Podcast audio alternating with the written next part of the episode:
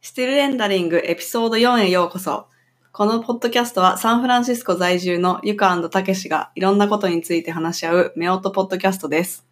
第4回のエピソードのお題は、先週末 LA で行われた YouTuber のためのイベント、ビットコンについてです。はい。じゃあ、ビットコン。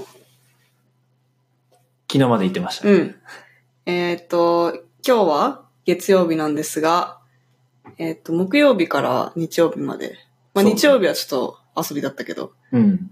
木、金。え日曜も応一応あったのいや、あのースケジュールにはビディズニーデーって書いてあったから、ああ、多分何もなかったはずなんだけど。 うん。木曜に始まって、そうまあ、土曜に、なんか、ラップアップししてうみんたいな、あ、でもね、、水曜日もなんか一応あったみたい。あ、そうなんだ。あの、コミュニティトラックだけかうんな。だ。から、まあ、全体としては多分、水、木、金、土、4日間うんうん。のイベントで、3万人ぐらい来たらし い。 3万マジやい。ばいよね。あの、9回目うん、9回目。1年に1回やってるのが9年目らしい。うん。あその、う今回は、その、LA というか、まあ、LA からうん30分、40分ぐらい車でう行んっ。たアナハイムってとこでうん。やってたと、ディズニーランドがある。うん。あの、毎年そこでやってるわけじゃないあ、そうなのわかんない。わか んない。あ、でもいつも LA のイメージあるけど。うん。やっぱりそのエンターテインメントの街うん。みたいなところで、ね。まあ、YouTuber も多いのかなうん。そう。で、その内容っていうか、参加者は、基本的に、その、まあ、参加の仕方が3つあって、コミュニティとクリエイターとインダストリーって言って、コミュニティは、なんかもう YouTuber のファンみたいなうん。感じだから、本当なんか、結構年齢層若くて、うん。 10、14歳みたいなうん。子たちが超いっぱいいて、ね、赤いバッジで。そうそう。なんか全然知らないさ、17歳ぐらいの YouTuber に対して、キャーみたいな。そで、なんかすごい並ぶみたいな。う。うん。で、握手とか、なんか、写真撮影とか、ねハグとかしてね。 うん。でもやっぱちょっとカリスマ性あったよね。なんか、なんかちょっとなんか、キラスキタランしてデるィングアよウねトしている感じなだっんたか目立ってた。うんまだそれがコミュニテコミィ。ュニティで、で、クリエイタートラックは、えーっと、まあ、本当その名の通り、クリエイターの人たちがいて、えーっと、結構それは、ちゃんとしたセッションみたいな、うなんかクラスみたいなのがいろいろあって、うん同時になんか、本当カンファレンスルームみたいなところ、まあ、大きいところとか、ちょっとちっちゃいところとかあるけど、そこで、まあ、いろんななんか、セッションが同時にあって、クリエイターの人たちが好きなやつ選んで、それに参加できるみたいな感じで、うで、んインダストリーも、まあ、同じ感じで、そういうセッションがいろいろあるんだけど、あの、インダストリーという名の通り、その業界の人たち向けみたいな。だからチケットもちょっと高いけど、あの、企業の人たちが、多分、その、YouTube。ビデオコンテンツとかに対して、どのようにこうビジネスをそうしてそいうくそべうきか。そう。そう、だから、インフルエンサーマーケティング系の人とか、まあ、動画プラットフォーム系の人とか、そういう人だったのかな Pinterest もねそう、ピンタレストも一応一個セッションがあったんだけど、うん。うん。そんな感じで、すごい熱気があった回でしたね。回では。でだんだうんんコミュニティの人バッジを持ってる人は結構や、まあ、若くて、うん。で、クリエイターも結構若かったよね。あ、そうね。でも、思ったより、なんか年齢層すごい幅広あかあ、ったとそ思うう。だね。確かなに。んか若い結構。子からう、ん。割、なんかおばあちゃんとかいたじゃん。おばあちゃんいたね。おじさんとうか。ん、おじさんとかも結構いた。割とうちらは、平均、平均値ぐらい、平均まあ、間ぐらいかもしれないけど、多分若い子は、十何歳の子から、なんか、70歳ぐらいまうでんうんいた気がする。幅広い。ね。で、インダストリーはやっぱチケットも高いみたいなのがあって、結まあ構年齢層上。あれはだっなてんか、会社が買ってくれてますみたいな感じでしょ。そううんだから、あんまり、なんか、あんま交わらなかったけど、うんクリエイター、クリエイターのチケットはまあ200ドルぐらいだっけえっ、と、250ドル。ああ、そっかそっか。コミュニティが180ドル。うんで、インダストリーが850ドル。うん。まあ850は結構高いから。ね。うんでも、多分カンンファレンス、すごいさ、高いから、他のカンファレンスって。うん結構カンファレンスの中では割とリーズナブルな方が確かにました。割と3日間4日間ぐらいやってるイベントにしては安い。ね。そう。で、私は一応、あの、アドビさんが招待してくださったので、あの、その、アドビジャパンチームと一緒に、なんかちょっとプレス枠みたいな感じで行かせてもらいました。で、実際になんかブースでうん。話を聞いたりとか、そうそうそインタビューしたりとか、う。うん。されたりとかうん。してたよね。なんか、すごい貴重な体験をいろいろさせてもらいました。まあ、Adobe のメインとしては、プロジェクトラッシュっていう、あの、新しいプロダクトを、なんかちょっとスニークピークみたいなうんのが、すごい目玉だったんだけど、い実際どうだったやめっちゃ楽しみ。そもそもどんどんなプロダクトかっていう。うん。えっと、基本的にプレミアプロの、なんかフレームワークみたい、フレームワークっていうのかななんか、そのベースとなるコードの上に、なんか作ってるらしいんだけど、いや、つというよりは、最近の、うん、なんかライトルーム CC とか、うん、そういうこう、モバイルアプリでも出ているような、えーこう、いろんなアプリで、うんいろんなプラットフォームで動くっていう、最近のやつの、えー使っているプラットフォームを使っている。ああ、それ、そうか、それはプラットフォームっていうか、その、なんていうの、コードベースの、うんなんていうのかな。いろんな iOS なり Android なり Web、Web っていうか、デスクトップとかで、一気に動くみたいなうん感じなのかな。まあまあ、そう。なんかよくわかんないけど、まあそういうなんか、だからプレミフレア、キシブルなプレミアプロは、その、う割とそのレガシうん、ーの、えーなんて言うんだろう。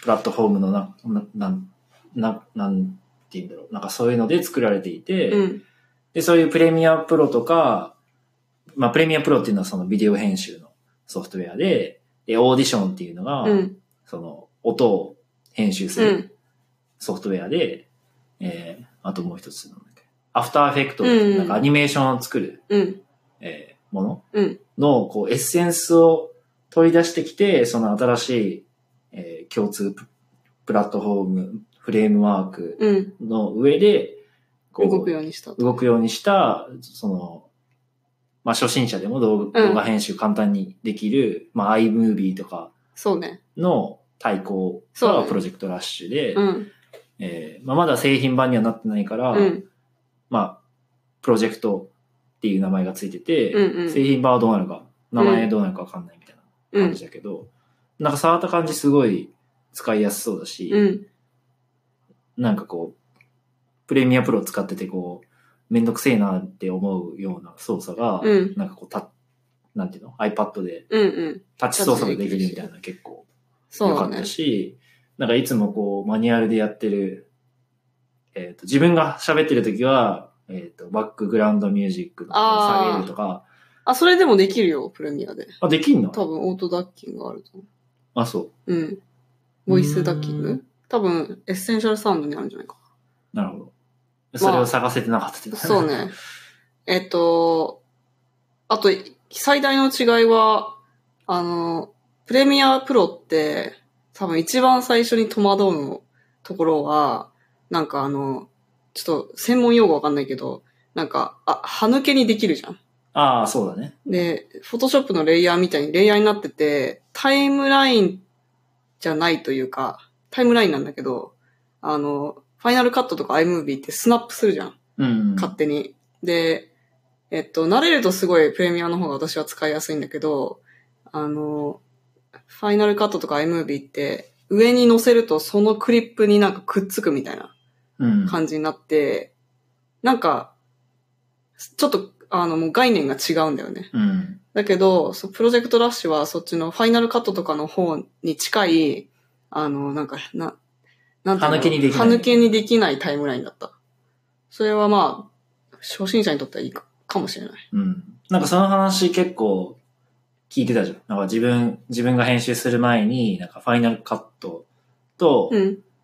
プレミアの違いなんなのみたいな話をああ、してて、うん。でプレミアは、そういう、まあちょっと、なんていうのあの、感覚的じゃない。うん。そうね。感覚的じゃないんだけど、慣れるとそっちの方がまあ、そう、なんか自分はその使いや話を聞いてて使い始めたから、うん結構、スッと入る。うん。まあまあ、あの、 いちいちカットして、その間を消してみたいなの、うん。まあよくやるから、まあそれはまあいいかも。うん。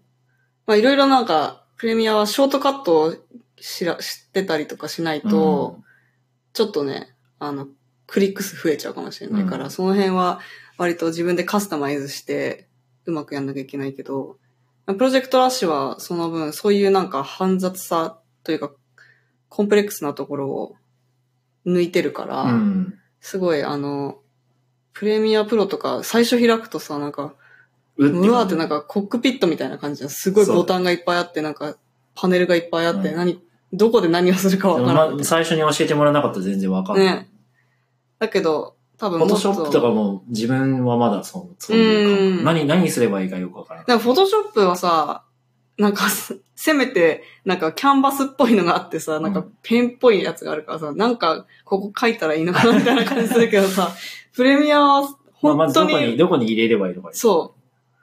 本当に意味わかんないやつ。 うんまあ、でもあくまで、そのプレミアプロは、こう、まあなんていうの、本当にプロの人うん。が使うように、うんまだまだこう、改善もしていくあし、そうね残っていくし、なんだけど、プロジェクトラッシュっていうのは、なんか iMovie とかだと物足りない人が、こう、使える。うん。もしくはなんか出先で、こう、編集したいみたいなのを簡単にしかも割とこう、プロっぽくやってくれるっていうのが利点で、かつなんか、プロジェクトラッシュで編集したものをプレミアプロで、こう、もう一度なんうん、か、あ、そうそうそう。なんていうの、後編集っていうの、うん。あのー、ていうか、どっちかっていうと、その、私もそうだったけど、最初 iMovie から入って、それで物足りなくなったらファイナルカットに行くじゃん。うん。ああの、その Apple 製品の人は。うん。で、えっと、Adobe 製品に入りたい人は、最初からあいプきレなりミアに行かなきゃいけなかったから、プレミアだからそう、そういう意味で、ワンクッションというか、うん。あの、プロジェクトラッシュを使って、それで物足りなくなったらプレミアに卒業してくださいみたいなうん。感じで、そのエントリーモデルみたいな感じだと思う。うん。 6D みた いな。 6D か。6D から 1DX に行くってこと そうそうそうそう。ちょっと違うと思うけプど。レミアは 1DX で、うんまあ 5D で、うん。その、まあエン、まあ、エントリーモデルのフルサイズ的な感じで。ああ、なるほどね。あ、そうね。プフレミアルサイズっていう意味では、結構機能いろいろあるから、うん。あの、割と、その、物足りなくなるまでだいぶかかりそうう。ん。てか全然プロジェクトラッシュで足りちゃうって人もいるかも。そう、それはもう 6D で OK って言うように、 そうね。そうそうそうん。そんな感じ。う。うん。あとは何だったかななんか結構、その、アフターエフェクツ、アフターエフェクツじゃないけど、その、えっと、モーショングラフィックテンプレートっていううん。の使ってる使ってない。使ってないなんか、何、何ができるかよくわかってない。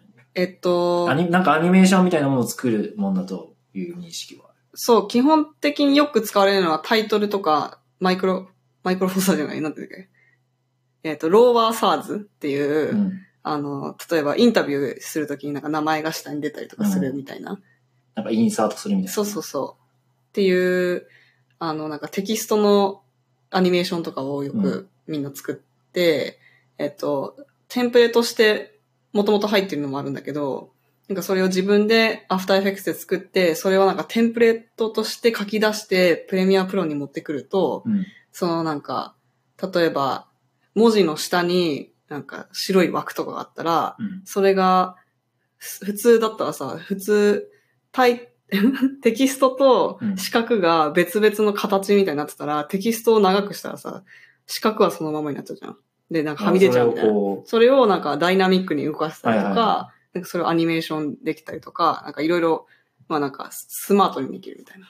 う、うん感じ。のテンプレートフォーマットなんだけど、うんそれも、あの、ラッシュで使える、え、ラッシュの中でそのまま編集できるってことね。そうそうそう。へーだから、あの、結構、その、もともとか、結構、割といい、あの、テンプレートもあるし、自分で作ったテンプレートをシンクしたりとかもすることできるから、うん。結構、あの、む、難しいことっていうか、その、あの、iMovie とかだと、すごいさ、なんか、あ、これ iMovie のやつだな、みたいな。 わかるじゃん。だけど、あの、自分でもう無限にカスタマイズししたのをシンクして、そのまま iPad とか iPhone とか Android で編集できるから、それはすごいもう可うん。え、能プロジェクト性が。ラッシュの中でそのアニメーション自体も作れる。アニメーションの細かいなんかその、どういうアニメーションをするかっていうのはできないけど、あーもうそれを設定してあるやつを持ってきたりとか、あの、まあ、自分で After Effects で作ってもいいし、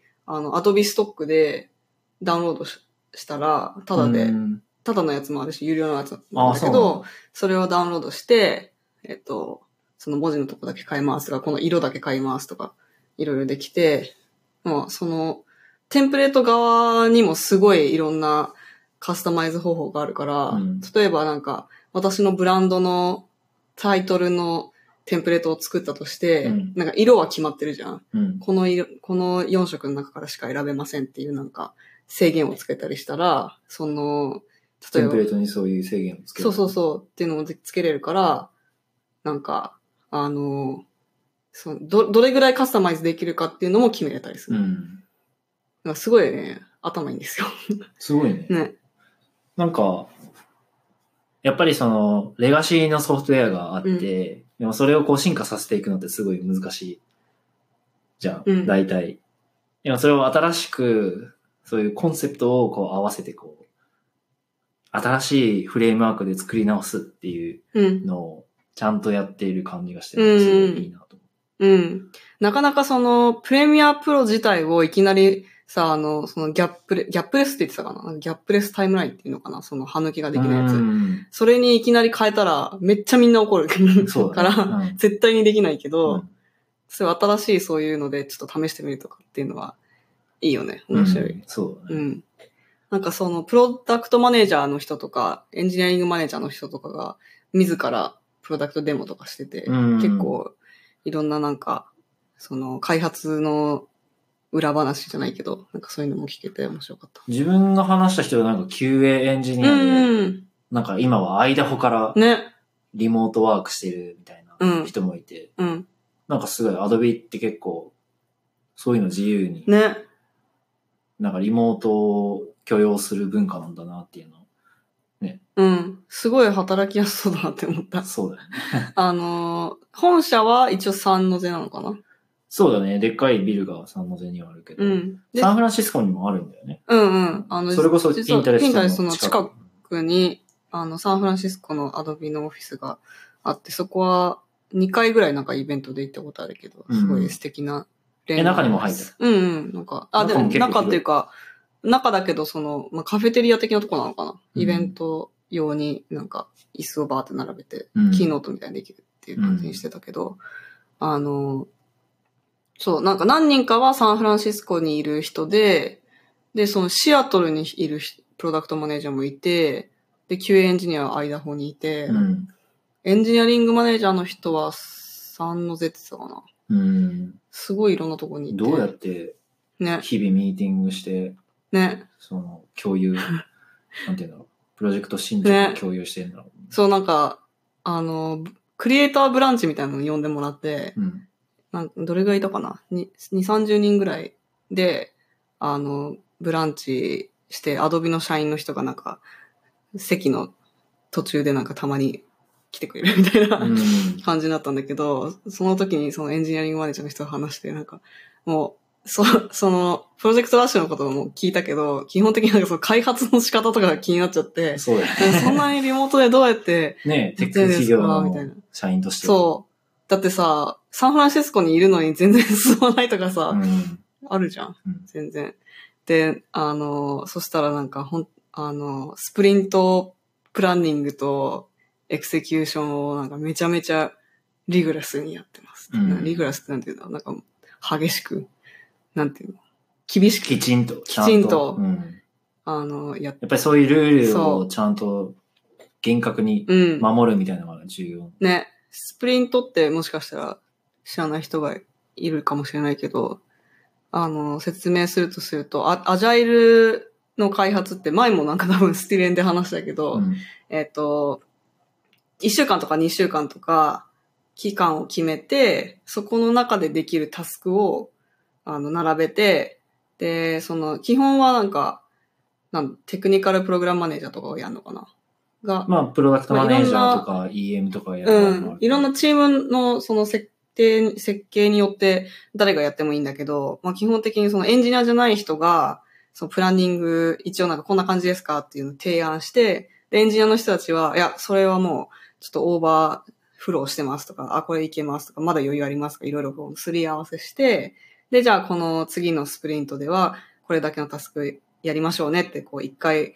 あの、アグリーメントして、で、そのスプリントの一週間なり二週間なり、まあ、他、もっと違う期間のところもあるかもしれないけど、過ぎたら、どうでしたかって言って、えっと、じゃあここまでできました。全部達成できましたとか、あの、全然終わりませんでした。なんでですか、あ実は風邪ひいちゃってとか、うんなんかこのタスクが1日で終わると思ったら3日かかっちゃいましたとか、なんかそういうすり合わせをして、 大体が他のチームからこういうタスクを頼まれて、これあーやってました。なんか予想外のタスクが入っちゃいました、みたいなね。でもそういうのがない、そういうのが起こらないためにうん、ちゃんと最初に決める。そうそうそう。っていうだからそうそういうののをも反省会して、みう。たいなんそういうのも、そういう、他のチームからなんちゃらかんちゃらとか、なんかバグが見つかってとか、そういうのも踏まえて、 なんかバッファーを起こしてプランニングしないといけないんだけどね。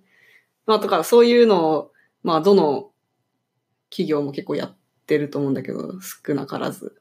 まあアドビはそれを本当に厳多格に分めちゃくちゃちゃんとやってんだろうなって思った。あの、すごいちゃんとやるとすると、なんかポイント制とかできるじゃん。ああ、ベロシティ。ベロシティでいうの。うん。どれぐらいやったことあるそのポイント制。そこまでやったことない。ポイント制であれね、結ポイン構トやるのねね、結構大変で大変だ。なんか、ストーリーポイントって言うんだけど、うんうんその、例えばこのタスクは、これぐらいのストーリーポイントが、まあ、ふさわしいですっていうのを、うんチームの人で、うんなんかその、カードみたいなのの。渡して、うんで、一斉に上げうて、ん。ね。で、そのポイントの、なんていうの、概念というか、そのポイントがどれぐらいのもんかみたいなのうんをうんチーム内でまずアグリーして、うんうん。そこから始めるみたいな。うん。で、それを、そのスプリントの中で何ポイントできたかみたいなのそうをね見ると、そ,、のチームうのん。ベロシティっていう、うんうん。だから、ポイント消化速そう度。そうそう、っていうのがわかるから、うんじゃあその何ヶ月、何スプリントするとこれぐらい消費できますっていうのそうとだね。コース見積もりがかんなんなんていうの簡単に。うん。うんえっ、と、角度高くできるうん。のが、まあ、あの、利点なんだけど、 まあ、それはそれで結構大変っていう。確かにね、多分 Adobe の開発ってさ、そのプロジェクトラッシュも2年半ぐらいやってたとか言ってたからさ、私たちがいるアプリの環境とは全然、まあ、そうだね。あの、何かこう。時間が違うんだよねうん。まあ、クライアントリリースに近いけど、まあ、ウェブのリリースとは全然違う、こう、うん、リリースサイクルうん、ではあるかなと思うけど。ね。そうだから多分、チームもそんな動き回らないし、うん同じ人たちと結構長期間かけて、大きいものをじっくり作れるのかなって思った。うん、私たちがいるアプリを作ってるような会社だと結構なんか会社自体がすごい人数増えたりとか、うんなんかチームが減ったりふ増えたり、なんかインターン入ってきたり、 インターンが卒業してったりとか、なんかうんブワーってすごい人の入れ替わりがあるから、あのストーリーポイントとかやってる暇ないし、そうだね。あの、状況が変化しもうまくる1週間2週間単位でどんどんどんどん回していかないと、なんか全然進みませんみたいな。そうだね。アジャイルの限界みたいなのもうある。ん。まあ、そんなことも考えたりしました。アドビのプロダクトマネージャーたちと話して。うん。うんまあ、そういう機会をもらえたのすごい。ね。なんか、その仕事的にもなんか、ちょっといつもの環境にいる人とは違う人たちと話して面白かった。うん。うん。プロジェクトラッシュ、うんまあ、プロジェクトなんとかっていうのが実際の製品名にうん。なるっていうのは、まあ、結構前からあって、うん。例えば、プロジェクトニンマスとか、プロジェクトフェリックスとか、 うん。それぞれ何になったか忘れちゃったんだけど、あ あの、何になると思いますかあー。えっと、え、それ、 すごい、ぜ、全然わかんないんですけ ど。なんか、あえの僕ネーミングコンベンションあんのあー、特にないんじゃないだって XD とかさ、あれでもエクスペリメントデザイン。あエクスペリメンタルデザインかなんかそういう XD。あ、なるほどね。だってプレミアプロとか意味わかんないじプレミアプロはマジでよくわかん ない。あと、ライトルームクラシック、ライトルームもマジでよくわからなゃい。ん。え、ライトルームは、あれじゃないのなんか写真現像するあ、まあそうだね。暗暗室みたいな、そんな感そうじ、暗室。あじゃあそれは意味わかるじプレミ、プレレミミアアはよくゃん。あわかんない。れ。か、ムービープレミアみたいな、その、ああ、そういうこと上映会みたいな。そういうことあーあー、そういうことあ、じゃあ、すちょっとその、そういう感じで考えてたらわかんじゃない、、じゃあ なんだろうね。えーなん、か、ブロックバスターとか。 ブロックバスターを作れないのか。潰れたやつ。 なんかもっとボックスオフィスモバイル、あーあ、ボックスオフィス。ボックスオフィスはでもチケット売るみたいなな。そう。なんだろう、なんか。なんか、フィルム。うーん。もうちょっとなんか、ビデオグラフィーに関係のある。関係のある言葉だけど、何かちょっとなんライトルームみたかいライトな感じね。ポップコーンとか。ポップコーうン。ん。どポッうプコーンって、ああ、そういうことなんかちょっとライトな映ああ画。。おいいじゃないいいポップコーン。じゃあちょっと、俺ら渡辺ポさんップコーンぜ好きひ、ポップコーン好きだ し。ポップーコーンでン。編集しましたみたいな。ポップコーンね。アドビポップコーン。あいいじゃない PO。あー PO。でも、ラッシュ結構なんか、もうロゴ作ったりねし、てるラッシュ、ラッシュでも全然いいとま思あ、うラッシュでも全然いい。なんか急いで、ね、あの、オンザゴーでできる感じが。うん。ま普通にラッシュでもいいと思います。あ、ラッシュかポップコーンで。じゃ あ、はいアドビさん。 ね、 ポップコーンにもし本当になったらちょっとなんか、あ景品欲しい。 ポップコーン1年目とかぐらい。全然超 嬉しあのい。豆で、豆で。しかも割とうちら、あの、消費すごいからね、ポップコーンの。もう やっぱネットフリックス見る前に、ねポップコうーン、ん自分たちでうん。作って。やっぱ豆から作ると全然ね、クオリティ違うから ね。はい何の話やそうだね。だから他のブースとかもなんか面白かったね。そのコミュニあ、テうィん、うん。のトラックというか、そのコミュニティのバッジうん。を持ってればいろんなところに行けた。あれでしょそのコミュニティが一番、一応下のティアというか、そうだそね。の、アクセス権は一番小さくて、クリエイターを持ってると、クリエイターとコミュニティがアクセスできて、インダストリー持ってると全部みたいなうん。感じだったから、うちらもまあ、コミュニティのフロアに結構行ったんだけど、うんそこは割とそのセッションっていうより、あの、コンベンション、なんて言うんだろうね、なんか、展示会展示会っぽいなんかブースがいろんな会社が出してて、で、まあ、俺らがよく知ってるような会社も結構展示をしてて、まあ、アドビもいきなり入ったところにうん、あったりしたんだけど、あの、ロードとか、うんうん、あの、Facebook とか、うん。あの俺ら、 IGTV 俺らが好き好きな B&H とか。あ、B&H とかね。でもそういうなんか、テック系、テック系っていうか、ガジェット系だけじゃなくて、なんかレモネードの会社とかそうさ、レモネードの会な社んが。か、シリアルの会社とか、うん割と何でもありみたいな。なんかティーネイジャーそれはそう、ティーネイジャーマーケティング的な ね。感じでやってたの。うん。で、まあ一つね、あの、なんていうのあの、話題だったのは、まあ、うん IG IGTV、うんうん Instagram TV のブースがうん。ね、あったけど、縦長動ね、画を、縦長のなんか、オブジェみたいなのに、その、バーティカスクルリーンがなっててねね、縦型動画出してたけど。ね。でもあれ別にさ、何ができるってわけではなかったよね。まあね、うんあそこに、まあ、すごいみたいなただのブース出してただけだうけん。ど、あの、どうですか実際、インスタグラム TV、IGTV。。ね。IGTV は結構来ると思います。おうえ、それは縦動画うがん。すごいのか、うん。インスタグラムがや、こうやろうとしているっていうのが、あの、熱いのか、うんそれともそのインスタグラム、い IGTV の UI とか、そのアプリ体験がいいのか。ああ。えっとね、そう、インスタグラムがやるっていうのがまず、やばい。うん。まあ、それは絶対にやばいよね。うん。あので今までその、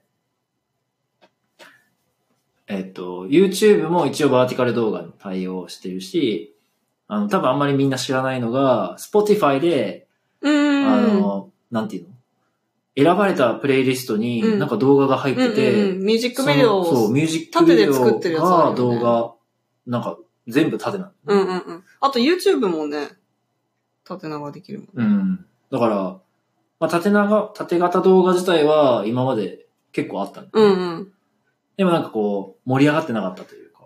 うーそんな感じだったそうね。なんか、多分、やらなきゃなーみたいな感じだったんじゃないかな。うんみんな。あとその、ストーリーとか、スナップチャットとかは15秒に縛られてたから、うんそれがさらにめんどくさいくって、でで今まではその縦型動画といえば、うん TikTok、うん。あの、Instagram ストーリーズ、うんあスナップチャット。スナップチャットみたいに、そう、短尺の動画だったわけだ。うん。それを Instagram TV は、うん。もう15秒以上、 60分まで。ね、やろうとしてるっていうのは、まあ、YouTube キラー ?YouTube をこう、うん。倒そう、倒そうというわけじゃないと思うけど、まあ、こう、画像を崩そうとしているみたいそうなね。感じだったけど、うん。どうだろうね。例えば、ティーネイジャー YouTuber が Instagram TV に移って、そこでうん。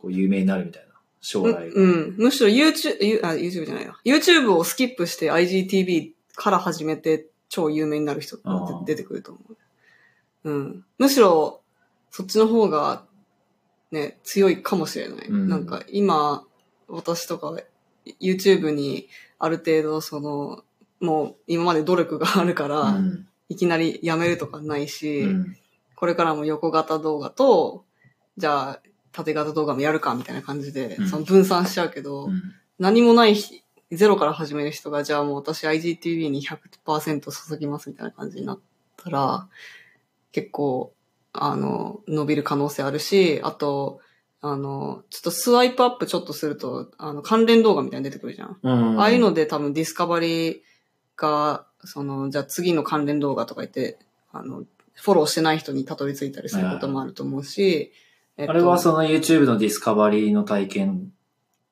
と同じぐらいいいそうだねような感じですう今のところその IGTV にホームページみたいな、そのランディングページがないから、うんえっと、その、インスタグラムのディスカバリーページみたいになところも多分これができると思うんだけどね。うんその今トレンディングとか、はいあのトレンディングハッシュタグみたいなやつとか出てきたら、さらにその、いきなり有名になる人とか絶対出てくると思でも、一つ、まあ、疑問というか、う。うん。まあ、もちろんその資産を生かしたっていうことだと思うんだけど、インスタグラムのフォロワーが、そのままその IGTV で見,、見れちゃうわけじゃん。うん。でもそれって、例えばその IGTV では、あ、うん、インスタグラムではいいけど、なんか友達の適当なあ動画そうそうそうみたいなのが IGTV に出てきて、私の見たいものはこういうものじゃないみたいなの。あ、そう、それ言おうと思ったの。そのストーリーは、もうめっちゃみんなだ誰でもできるじゃん。うん。その、ふ一般人も、うんクリエイターも、ケイシーも、みんなできるけど、あの、IGTV は一般人あんま来ないから、うん。割とクオリティ高い人しか、こクオリティが高いものを見るための場所ってなってくる。じゃあそれに上げようとする人も少ない。そうそうそ。今はなんか結構適当に上げてる人もいうる。なんか友達も、あの、おお母さんも、なんか、インフルエンサーもみんないるじゃん、インスタストーリーに。うん。だけど IGTV は、その、やっぱハードル高いうん。し、あの、横型動画とか、横型のやつをいきなり上げるとかできなくて、9対16になってるやつしあーそうかか上げれないから、そのクロップできないとか、まあその、それめんどくさいって思う人は入ってこれなくなるから、うん。そのクリエイターにとっては結構う嬉しい、嬉しいというか、あの、ちょっとハードルが高くなったっていうのは、その埋もれないっていう意味でいいと思うん。う。うんあとなんかウェブからね、あそうそうそうアップロードできるようになってるっていうのは。初めてだよねびっく。りインスタグラム史上初、ウェブからコンテンツ上げれる。うん。ね。本気度が。。そうクリエイターに向けて本気を出してきた感じがする。でもインス、IGTV なのか、インスタグラム TV なのか、どっちか。私は IGTV って呼んでるけど。うん。なんか、そうか。まあってことは、インス、スタグラム自身がインスタグラムのことを IG って呼んでいいって言ってるってことよね。うん、まあ、それか IGTV だけは IGTV というか。うんみたいなその辺がなんかちょっとこう、表記揺れ。表記揺れとかマーケティング的にこ う、なんか、若干フェイルしてるかなとは思ったけど、でもインスタグラム TV 長いじゃん。まあ、長いけど、まあまあ、その辺はまあ、Google も別に得意ではないし、YouTube TV、YouTube、YouTube プレミアムとか、なんかいろいろ、ああ、レ Google ッミドューとジかねックみたいな、うんよくわかんないから、まあまあ、まあこれからどうなるかっていう感じだけど、うん。じゃあ今後、縦型動画も作ってね、いこうかまた、そう、今上げてるやつ1個しかないんだけど、それは、もう半年前ぐらいに作ったやつだから、うんちょっとやり直さなきゃって感じだけどで、もそれを上げただけで結構反響があったそうりしたそうそう。やっぱ最初にやるのが大事うんで。すよね。うん。で、そうだ、プロジェクトラッシュに、あの、エクスポートの機能がすごくて、うん。それは、あの、もう編集して、編集終わったら、その YouTube に最適なフォーマットで書き出しもできるし、Instagram のその多分し、四角っていうか、ふ普通のフィードに上げるやつのの最適なフォーマットにもできるし、うん IGTV にもできるみたいな。そうなんだ。そう。で、そのちゃんとした、それこそその、えっと、モーショングラフィックテンプレートで作っとくと、あの、もう、た横型から縦型にキュンってやった時に、ちゃんと文字が見切れずに、おああ、いい感じに、なんかレシポンシブデそうザそうそう、インみたいな感じ。レスポンシブみたいたいに、あの、ここの隅から隅までの割合を計算するみたいな感じにあなってくる。あ。なんか、iOS で言うと、オートレイアウトっていうのがあるんだけど、まあそれみたいな感じ。そうそう。なるほうどーって。そう。なので、プロジェクトラッシュと IGTV が同じビットコンのところで発表されてたのは、結構、なんか、スマートだなって思った、うんマーケティングで。やっぱりそれぐらいビットコンを結構注目されてる、うんその企業として、ビデオクリエイターに対して何かするとしたら、うん。ここだ、みたいな。ねまあ。そういうことなんだろうなって思った。IGTV は、先週水曜日に発表されて、そうだね。木曜日からビットコンで、うんそこにちゃんとブース出してやったから、すごい、いや、さすが Facebook 金持ってるし、なんか、んマーケティングの人たちいっぱいいるんだろうなって思った。うんまあでも開発の人は多分そのデッドラインがあって結ね構大変だったろ大変うだったなねというふうにはうん。思うけど。だから Facebook から200人ぐらい社員来てたら しいよ。インスえあ、ビットコンにあ、ビットコンそにのなんかスタッフとして。まああの Facebook Watch っていう、うん。まあそれはそれでちょっとよくわからないけ ど、あの、どこ、あの、プロダクトのブース出してたもんね、うんうん。そう。あの、キャノンもブース出してたのああの、こあの、クリエイターの方にも出してて、あ。うん。えっと、いわゆるそのシネマ、シネマティックうん。ビデオグラファーのためのなんかでかいうん。 C なんとか、うん。C200、C300、C300。マーク2とかうん。っていうのもあったんだけど、コミュニティの方にもキャノンのブースがあって、まあそこはその、なんか、インスタ映えする、うん。なんか、セクションと、うん。あの、もうちょっと、その、普通にプロダクトを展示してるところがあって、うんで、まあ見たことない感じだったから、これ売ってるんですかっていう話をしたら、これ売ってないらし、売ってないやつで、みたいな。なんかプロトタイプレベルのものをこう持ってきてて、でそれを、なんていうの、使ってもらって、フうんィードバックをもらうみたいな。うん。なんか完全になんか、フィールドリサーチ的なああ。ことをやってて、そのためにまあ日本から開発者を来てへえ。説明して、結構、拙い感じで。日本語でも拙い感じ で。え、なんであのあ開発者だから開発者だから。ああ、あんまりその、おなんか、お客と話すな慣れてない感じの。へえ。まあでも、それでこう、意見聞いたりしてて、へーすすごいな。え、なんか面白いのあったのえっと、一つあったのは、えっと、すごいちっちゃい、なんか、手のひらサイズぐらいなんだけど、えー、二つレンズがこう切り替えられて、うん。 100ミリかうん。 400ミリっていう。え、もうすごい望遠のやつを切り替えられ る、うんまあともすればちょっと盗撮できるみたいな。へえ。え、感じの何 ?GoPro サイズぐらい GoPro よりは少しでかい、なんかこへーう筒型のやつなんだけど、へえ。で、それを見て、えっと、そんなに望遠のやつはいらないと。うん。広角がむ欲しろしい広よ、ね。角にしてくれとか、角 いう話をして、で、えっと、そのレンズレンズをうん2つ持って、その、切り替えられるようにする小型のカメラみたいなのは、うんうん。まあ、もしかしたら需要があるかもしれないね、みたいな話はしてたんだけど、うなんん。かそれ、なんか瀬戸、瀬戸康史さんも使ってるなんかこう、すごい広角でちっちゃいやつ。ああ、い。はいはいはいはい。あの、韓国に持ってたやつそうそうそうそう。あれみたいなやつで、プラス、うん。レンズを切り替えられる。あ、それいいじゃん。例えば10 16ミリうんと、85ミリとかうん50ミリとか。うん。で、なんか確実に100と400は間違ってる。 100と400はなんか違うと 思。どういう、あの、ユースケースを想なん定。か、なんか言ってたんだけど、ううん、それ、本当に必要かみた いな感じだったから、まあでもそのコンセプト自体はいい。うんのそう二つのカメラ切り替えるのいいね二つのレンズを簡単に切り替えられる小型の,、うんうあん。のものみたいな。とはいえ、ちょっと今思ったけど、iPhone 8 Plus 持ってるとさ、それもうあるよね。ああ、確かに。 そうだねう。ん。なかなか難しい。難しい。うん。うんまあでもあの、瀬戸さんが持ってたみたいな、あの、なんか、なん、なんて言うんだろう、ああいう、その、立てかけられるというか、自立して、なんか机の上に置いといて自撮りできるみたいな、ああーれは普通に、その携帯ではちょっとできない感じだから、確そ、その形だったら重要あると思うな。うんあと本当超広角だったら、そのね iPhone 以上に広角だったら全然重要あると思う。うん16ミリとか重要あると思う。うん。ね。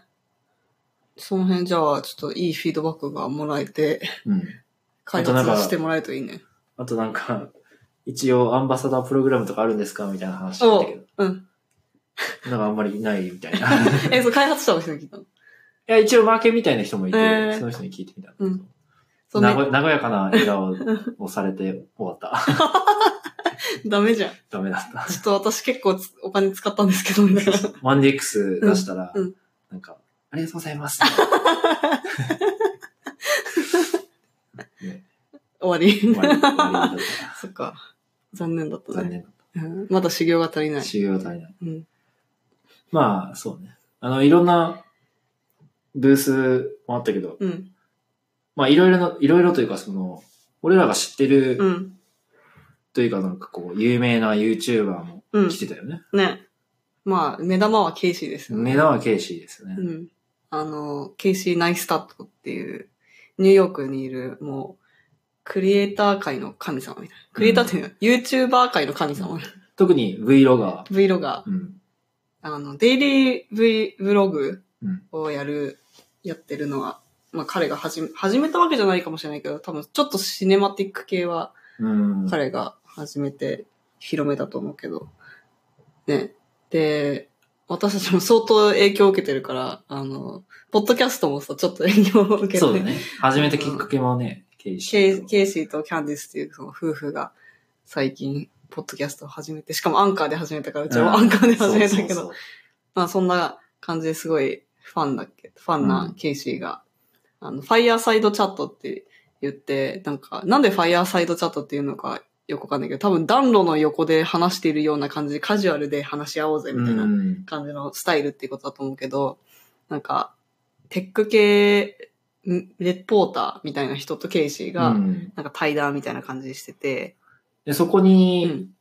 その部屋に入るためうに、ん。どれぐらい待った ?1 一時間ぐらい半ぐらい待っうん。あたの、 ?1 時間15分ぐらいそう待ドっリキンさんの YouTube にもの 出てたけど、うんものすごい列になってた。てもうすごい列だった。あの、うちらは結構初めの方にうん並んだから、あんまりその後列の方見てなかったけど、うんすごいことになってたね。あの、バンクーバーからうん、来てたうん、レオさんっていう人が、うん、うん。もうほぼ10人目ぐらいのところにいたから、あ、並んでるんですね、みたいな。 あ、いいですよ、みたいな感じで入れてもらった。 入れてもらって、ねねでもそれでも1時間前とかだと思うね。うん。で、実際に入って、うんてかもう、並んでいる時点でもう、もう周りにいるのがもう同類の人たちだったみ たいな。あの、三種の神器であるね、ゴリラポットと、でかい一眼とマイクをマイク乗をっつけてるけて人たる、ちばっかりで。なんか、棍棒みたいなのね振ります。で、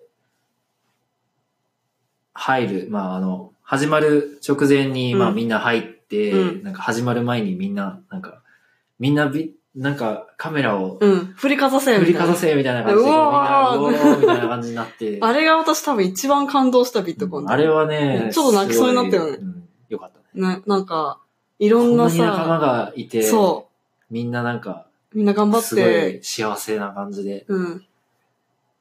よかったな。ね。で、いろんなさ、なんか、老若男女うん。で、いろんな世代で、なんかいろんな人種の人たちがそうださ、よね。 あの、いろんなカメラを持ってきてうさ、ん。で、みんな、なんかこう、なんか、みんな俺の Vlog に映って るんで、イエーイみみたいんなな。がみんなやってるから、もうなんかすごいコンビネーション。で、みんながなんかブ、ブログセ、ブログセプションなんかインセプションみたいな。ああ。ブログセプションだ。俺のブログにお前のブログが映ってるみたいな、 よくわかんないことになってて、うんすごい盛り上がってた。あれはすごいよかった。うん。まあ、あの、本番というか、 ね。本番はちょっと残念な感じで。なん、か、ちょっと、あまり印象に残らない感じで。 対談者の質問がちょっと意味わかんなうかったん、かちょら、っとね。あんまり盛り上がんなかったけど、正う直。んまあでも、まあ、ケイシー見れてよかったし、うん。まあ、なんて言うんだろう。 もう本当 YouTube で見てるからなんかこう、うんあんまりこう新鮮味を感じないというか、うん。結構ありのままのうん。ケイシそうだーね。で、まあ、実在するん だな。確かになんか親近感ありすぎてう。ん。まあなんかその辺がちょっとこう、ネットフリックススターとか、うん。ゆなんか芸能人とはちょっと違う感覚だった。ああ。もう本人が本人として画面で見てるからそうだね。よその役じゃなくて。うん。確かにね。そう、カズさんにも初めてお会いしたけど、あーなんかお互い、あれなんか、あれ初めてですよ ね。みたいな感じだった。ううんん。まあそうなっちゃうよね。うん。あの、まあケイシー以外にも、まあ自分たちが見てるアンドリューファン、ああ、うんうんうん。音、なんか音楽を作るうっん。ていうのを YouTube で流してる人。なんか DJ 的な、な、ビートメーカーというか、うん作曲、まあいろんなことできるけどね、うん彼は。音楽の中で、音楽界で結構有名なんじゃないかな、うその YouTuber、ミュージック系。で、その人に関しては、うんその、アドビさんに紹介し、招待してもらった、うんうんうん。まあアフターパーティーみたいなとうん。ねころで、実際に会って、そう。話をさせてもらったと。そう。でも私がちょっとテンパりすぎて、なんか一緒に、なんか Vlog 撮ってくださいとか言ってたら、なんか若干録画ボタンミスってるってちょっとね残。念な感じだったけど。でも本当ちゃんと、すごいいい人だったねうん、すごい、こう、ちゃんと話を聞いてくれて、うん、なんか実際にちゃんと、なんか質問、なんなん何個か質問して、うん、話もできてすごいよかっうん、うん、うん。あ、そう、彼が、あの、に会って話したかったことは、あの、バーンアウトた。うん。しそうだからちょっと、あの、動画の頻度下げますみたいな。うん。ね、感じで YouTube 出してたよね。そう。前もね、し失恋でそのクリエイターのなんか、メンタルヘルスみたいなことうをん。話してたけど、やっぱりその、す最高になんか、なんていうのかな、ストレスレベルがマックスに達してしまう前に、あの、自分のことを、うんなんていうんだろう、なんか、分かって、自分を自分でちゃんと管理してあげないとさ、うん他の人は分かんないからさ、そうだねそういうプリベンションっていうか、あの、よ予防策で、あ、ちょっとこのまま行くとダメだなって、ちゃんと分かって、あの、自分でその、ちょっとブレーキを踏めるっていうのはすごいなんか大人だなってうんって思っ。て、あのーすごいいい決断だからなんか、よかったね、 みたいな話はしてたけど。実際にそのクリエイターのセッションでもそういうセセッションがあったし、あ、そうだね。うちは行まあか俺ならかはった行けけなかど、ったけど、なんか、how to prevent burnout みたいうな。ん。うん。そうだね。でもその話をできて本当うに、ん。あ、そう、バーナウトっていうのは燃え尽き症候群的なね。うん。っていう感じで、まあ自分としては、うんまあ、ね、あの、250ドル払って、うん。行ったわけだけど、まあすごいこう、なんか価値価値があるというか、そうのん。学んだものがすごい多かったなと。うん。まあ一番は、その、うんやっぱそのケイシーのセッションに来てた人たち、そおーのクリエイターあ、そうなの、の。まあケイシーなだけじゃないんだけど、うんうんその、クリエイターのエネルギーみたいな、うん。で実際にその、スピーカーの人たちって、なんか、まあ目立ってるし、うん。あの、黄色いバッジしてるからなんかわかるし、なんかうん。その人たちの本当になんかこう、まあオーラ、オーラがちょっとすごい違うし、まあそれ、そうではないものの、なんかい、普通のカンファレンスってなんか参加者は、まあなんかこう、結構普通じゃん。うん。なんかみんな、なんか勉強しに来まうん。うした。ん。なんかたまになんか会社が行け、会社の人がなん行けかってそんな感じ言うから行のきましたみたい、ななんかこう、こうアグレッシブさというかその、うんポジティブさがね、違う。ああ、そもの、うそれがもうなんか受動的そうそかう。そう。でそこの、なんかこう、エネルギーみたいな。うん。みんなのエネルギーがすごいあったし、そうだね。あの、まあファンの人、まあコミュニティトラックで参加してるうん。人も、なんかみんなこう楽しそう。うんうん。まあフェスみたいな感じだったし、なんかその業界としてすごい盛り上がってるんだな、みたいね。なのを感じた。まあ実際にこうい行って感じたのがすごい良かったなとうん。思う。そうね。私も一番、一番の感動はそれかな。そのうんなんか、他のクリエイターの人たちの熱気と、で、しかもなんか、その周りで座った人とかと話しても、別にみんななんか、めちゃくちゃサブスクライバーいるわけでもないうん。けど、すごい学ぶ意欲があって、うん。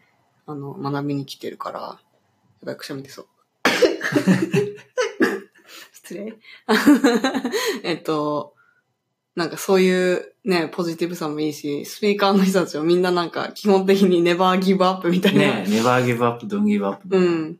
なんか、えっと、諦めたら、あ、ん諦めた人で成功した人はいないみたういな。ん感じ。まあ、それな結構アメリカンポジティブ思考なのかもしれないけど。まあでも大変ではあることは認めてうるん。なんかこう、簡単なことではない。うん。そうだね。でもなんか、その、まあ、バーンアウトの話でもないけど、うんやっぱその、ネガティブな側面もあって、うんそのコミュニティトラックの話で、うん。なんだっけ、いじめにつあ、そういてね。だったりとか、うん。さサイバーブリーうンんうんうん。とか、なんかそういう結構その、ネガティブなことも、新しいその、メディアができたことにうよって、ん。あの、生まれてきて、それに対してどうやって、なんかこう、対処していくかみたいな話もあったし、うん。まあ、あと、9回目だから、まあなんかこう、でかくなりすぎたみたいな。うんサウスバイみたいな感じで、ちょっうんうと、んうん。ちょっとコマーシャルすぎるみたい not, な。 not too cool みたいな感じの、感じにはなってきてはいるのかもしれない。うんうんだったりとか、うんあとなんかそう、騒動があったらしいんだけど、ねその超有名な、その、なんだ、メイクアップ系うのん。 YouTuber が、なんか、出禁食らったんだよね、確か。え、な、何やったのなんか、あの、YouTube 動画で、うん私はビットコインに行かないみたいな。ああ、って言ったらできんなと。で、出禁になったから、うん。その彼女は、うん。えっと、別、別の場所をか借りて、うん。ビットコインと同えじ週末でやろうとしたの。うん。で、で5000人ぐらいにチケットをちょっと安く、うんなんか80ドルぐらいで、えあの、開放しえて、うん。で、やろうとしたんだけど、うん。え、チケットを持ってないのに来て、うんなんかこう、なんていうのガン嵐みたいガン、な。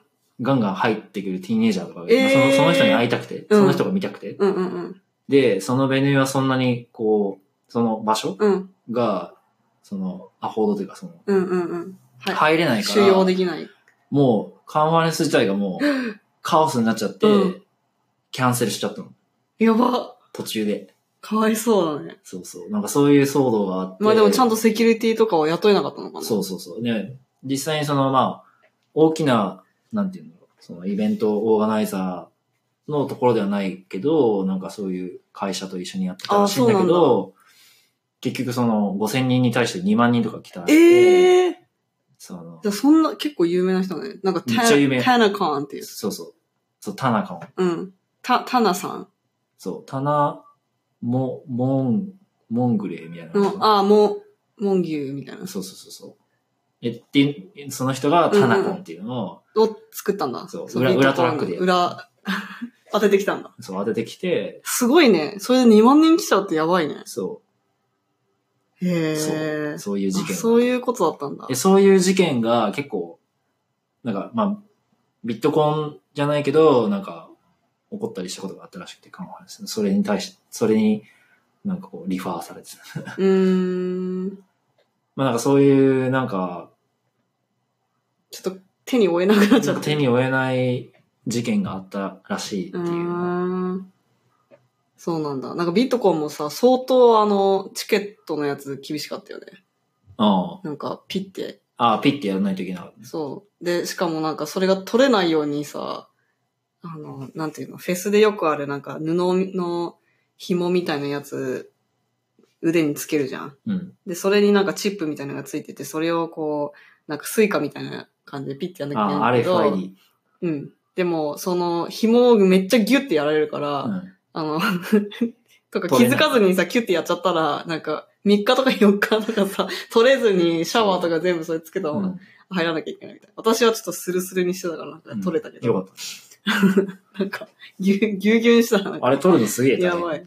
ね。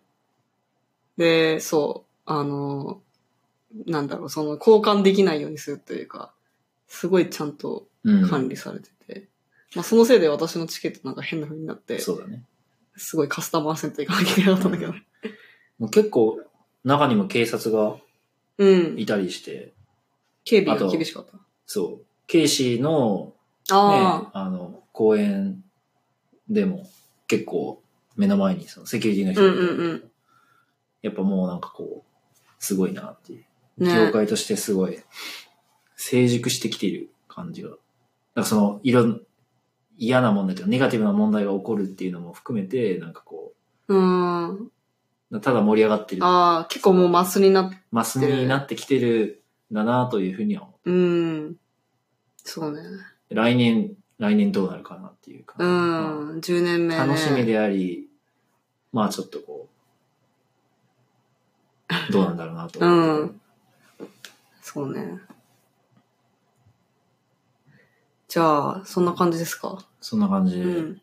結構長く話しちゃった。うん最終日は一応ディズニーデーだったんだけど、 あの、チケットはディズニーに買え買わないといけなかっ事前に買うとそのビットコン割引があったんだたよね。 ね、あったらしいんだらけど。しいんだけど、知らないから。 知らなかったから、ただ、その、厳重に巻かれた、その、ね、ピッてやつを持っていけば、入れるとた思だうで入れると思ってたら、そんな人生あんまなか全った然入れなくて、普通に初心者みたいに並んで、ねめっちゃ時間無駄にした。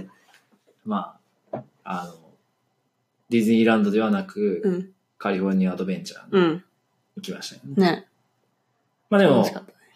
あれはあれで楽しかったし、うん。あれ以上いたら、日焼けがもっとね大変なことになって、う結構ん。もう私はアイ、ア辛かったップルウォッチは焼けしちゃったよ。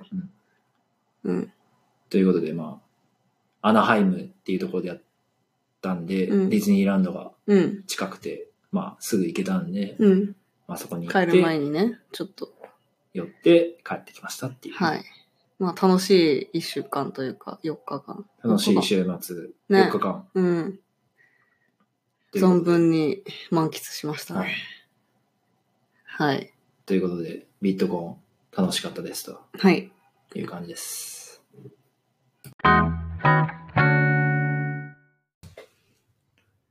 ストーリーレンダリングをお聞きいただきありがとうございました。